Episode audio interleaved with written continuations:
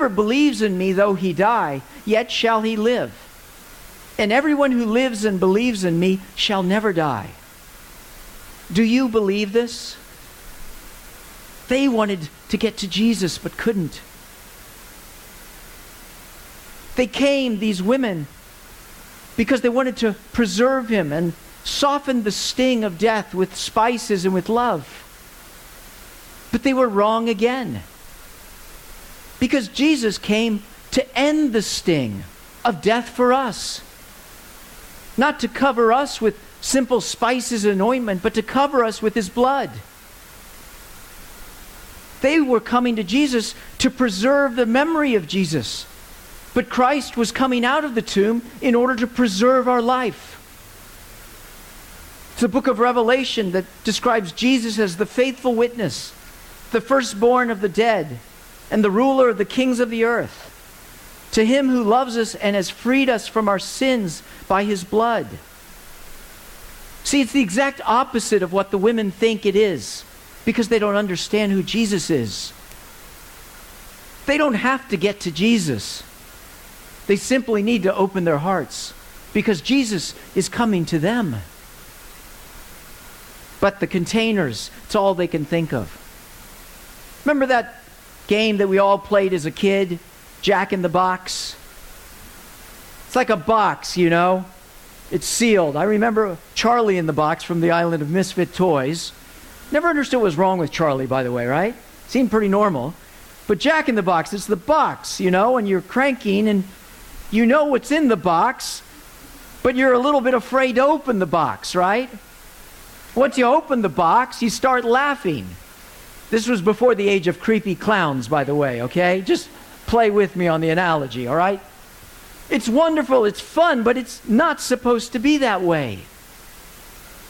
I think that it's quite possible that many of us are looking for Jesus in the wrong place. We see him as a historical figure, but in the end, he's everyone else, isn't he? We come to church to learn lessons. We remember even his compassion and sacrifice on the cross. But an empty tomb? Nah, that doesn't work. See, what this story is telling us is to not put him in a place where he is not. If you go to visit the tomb of every other major prophet and religious figure in the world, you will find them there. But if you go to the tomb of Jesus, you will not find him. He's not there. He's alive. Well, maybe he's not just a historical figure to you. Maybe you are a believer and you love Christ. And like the women, you want to reverence him. And you want to perfume him. And you want to love him. But you're not expecting to encounter him. No, he's very safe in this box right here. So we're going to keep him there. You can be loving and kind and wrong. See, Christ is risen from the dead. He is in heaven. But he's here with his Holy Spirit. You can still encounter him today. Are you willing to open your heart for him to come in? You don't have to find him. He'll find you if you want to be found. But it's so much safer to contain him, isn't it? But what about the disciples? The women's expectations are shattered as they recognize and hear and remember what Jesus said, that he would rise from the dead. And so they run from the tomb back to the disciples. I mean, can you get a picture of these women running with their spices and linen, full pedal to the metal, back to share this news with the disciples? So they go and tell the twelve. And what do the twelve do? But these words seemed to them an idle tale, and they did not believe them.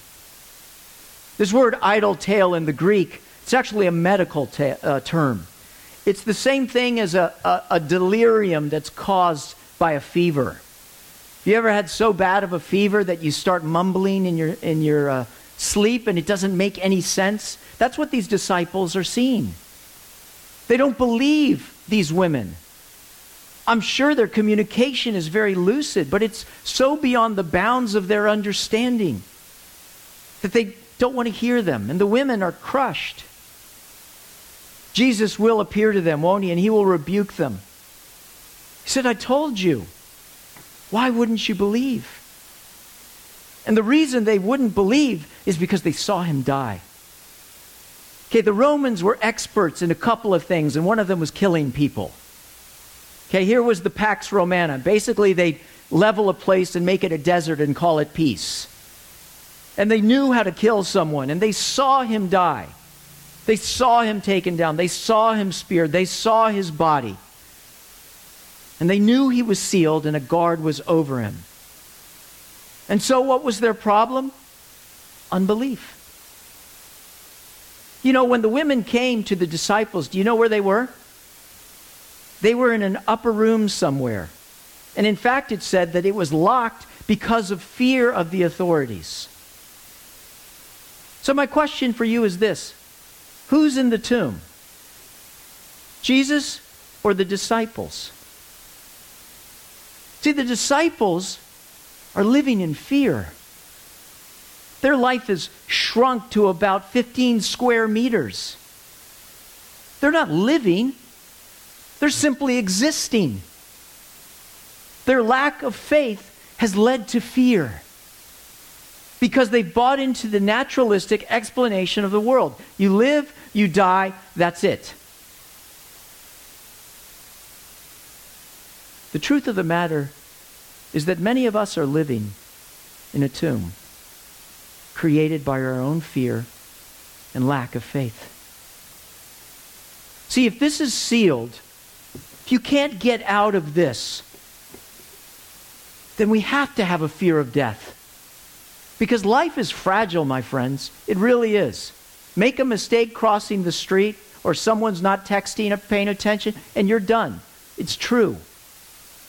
Fear of death. If this is the only life we have, fear of making a mistake. What if I choose the wrong path? What if I marry the wrong mate? What if I make the wrong decision if all I have is one life? Maybe you're on the other side, right? You're not living just in fear, you're living in regret. All the shackles on your ankles from the mistakes you've made, from the people you've wronged. You're in the tomb because Jesus is in the tomb to you. And if he is, you should be afraid because life is fragile. I'm so thankful for Luke twenty-four, thirty-six that comes along. And it says, as they were talking about these things, Jesus himself stood among them and said to them, peace to you. But they were startled and frightened and thought they saw a spirit. And he said to them, why are you troubled? And why do doubts arise in your hearts? See my hands and my feet, that it is I myself. Touch me and see, for a spirit does not have flesh and bones as you see that I have. And they saw and they touched him and they realized that this was no longer the answer to life. Well, almost all of them, right? What about Thomas? Thomas wasn't there, was he? He missed out. And they got to play the part of the women, didn't they? Oh, Thomas, you got you you cannot believe. Unless I touch him, unless I put my hand in his side, I will not believe. Well, Jesus appears again, doesn't he, to Thomas? Thomas, put your finger here. See my hands. Reach out your hand and put it in my side. Stop doubting and believe. And Thomas said, my Lord and my God. And Jesus told him and tells us, because you have seen me, you have believed. Blessed are those who have not seen and yet have believed. Christianity is not a blind faith. As I say, it's rooted in history. You can apply historical principles to what happened there. Many have tried to disprove the resurrection and come up empty, become believers. We haven't seen Christ. I've never seen him. And yet faith is the assurance of things hoped for, of things unseen. And based on the evidence of my words, on the testimony of others, on the testimony of history, on the simple reality of the hope of life. You must make a decision. See, I believe that we all have our backpack in life. We're all truly hoarders, right? If this is true, all we have in the world is this life. And so we begin to accumulate and we enjoy. But the end, in the end, we hold on to it. We clutch onto it because it's all we have. And not for very long, right? No U-Hauls behind hearses, are there? We hoard it. You don't own things in the end, do you? They own you. There's a gravitational pull of death. You know, but the reality is there's something else that's in this backpack. It's not only the things we try to hold on into life, but there's the regrets and the sins and failures of life. And without hope from the grave, this backpack gets heavier and heavier and heavier. See, if Christ has not been raised, then any Christian faith is futile, and you're still in your sins. And those who have hope have fallen asleep in Christ, have perished. If in Christ we have no hope, if this life only, then we are above all people to be pitied. I think that's why I maybe like Peter the most. The last one, right? The disciples heard and they said, oh, it's an, they're raving. They've gone mad with grief. But there was one who dared to believe in hope. But Peter rose and ran to the tomb. Stooping and looking in, he saw the linen cloths by themselves. And he went home marveling at what had happened. Why did Peter get up when all the rest? I think it was because Peter was broken. Remember, it was Peter that had sat in the courtyard.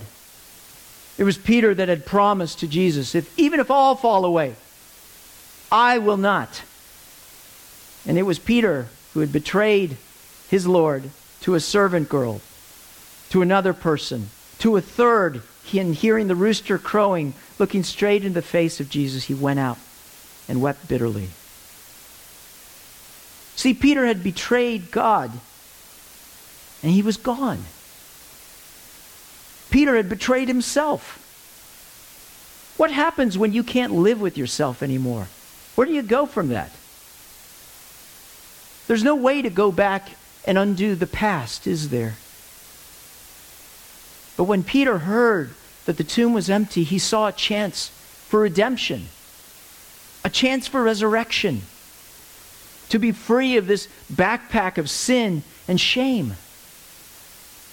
See, if Christ has come back from dead, if he has overcome sin, then he can overcome mine. The hope of Easter is this, that we can lay down our backpack, that we can open it up, that we can give our failings, our faults to him.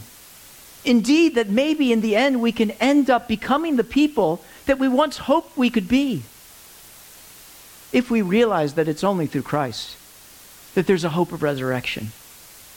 It's only through him that there's hope for the world. See, Christ came out of the tomb so that you would never have to be imprisoned by it. I'm the resurrection and the life, Jesus said. Do you believe in this? I finish with the story. One of my favorite missionaries, his name was William Borden. nineteen oh four, he graduated from a Chicago high school, and he was an heir to the Borden family fortune, so he was already extremely wealthy. But he was also a believer in Christ. For his high school present, his parents gave him a trip around the world. And as this young man traveled through Asia and the Middle East and Europe, he felt a growing burden for the world's people. And finally, he wrote home about his desire to be a missionary. One friend expressed disbelief that Bill was throwing himself away as a missionary. Bill took out his Bible And he wrote in the back of it simply two words: no reserves. In other words, I'm staking all of my hope on this truth, that everything that I need, that all my treasure is to be found in him. And so he arrived on the campus of Yale trying to look like one of the freshmen. However, his classmates noticed something unusual about him. And it wasn't just that he had lots of money. One of them wrote, he came to college far ahead spiritually of any of us. He'd already given his heart in full surrender to Christ.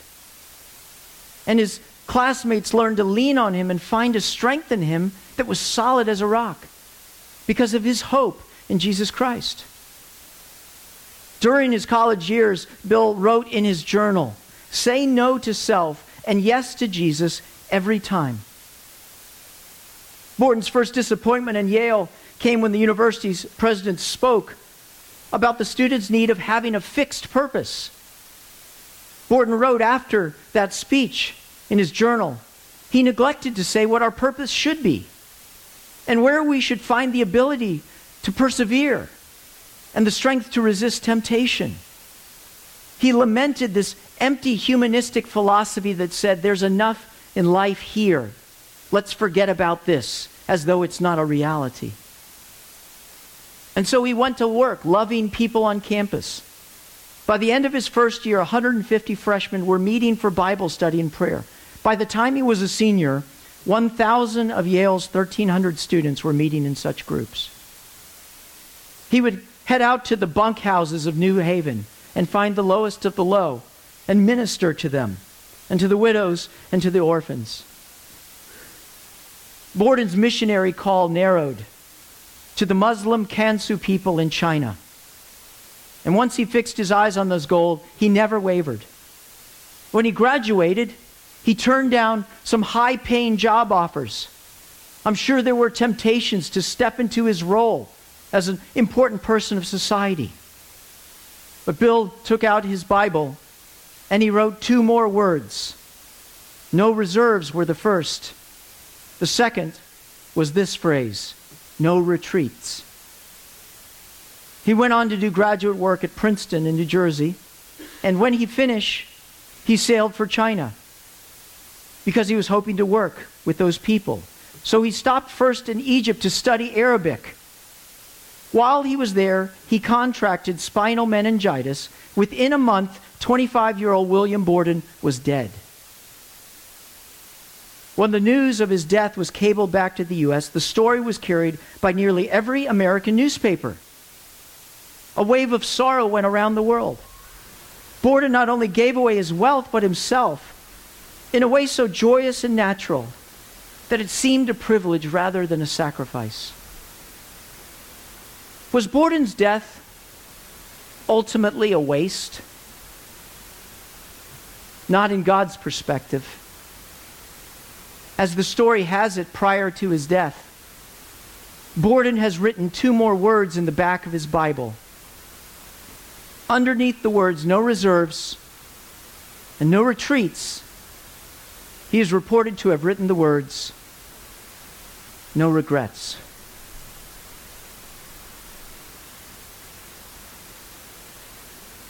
How can you live a life that has no regrets? How can you live a life that seems in the world's eyes to throw it away?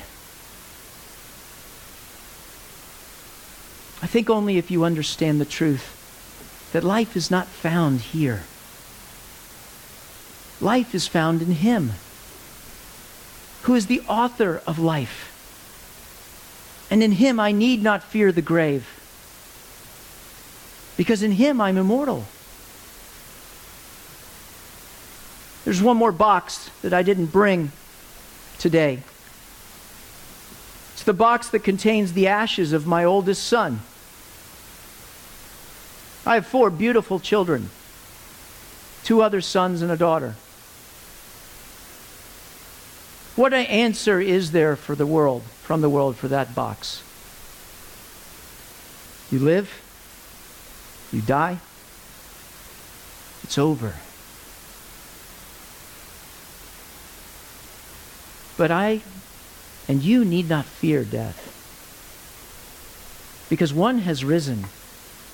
One has popped the lid off death and shown it to be the sham that it is. If only for this life we have hope, we are to be pitied among all, above all people. But there is a time when the trumpet will blast and Christ will come.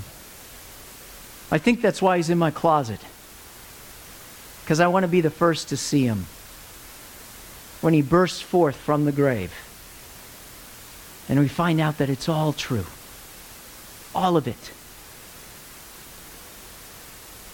No reserves. No regrets. Christ was all in. You don't have to go looking for him. He'll find you. So make your decision. Take life of the world, which ultimately will lead to this. Or take life in Christ, in which this is really shown for what it is in the end. An imposter. Christ went to the grave. Christ went through the grave so that you would not end up there. That's the hope of Easter. That's the hope of the resurrection. Let's pray.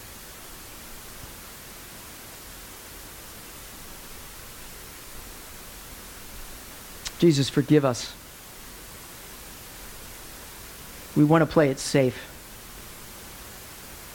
We want to contain you. But you are uncontainable. Lord, rather, let our hearts desire to be contained by you. To say yes to you in everything. Lord, help us to experience the resurrection in our hearts. Because we die a moment every day as we live in this world. And if we were to only listen to it, we would for sure be consumed. But Jesus, your voice continues to speak, for you are alive and real. And so our hope is built on nothing less than you. Pray all of this in Christ's name. Amen.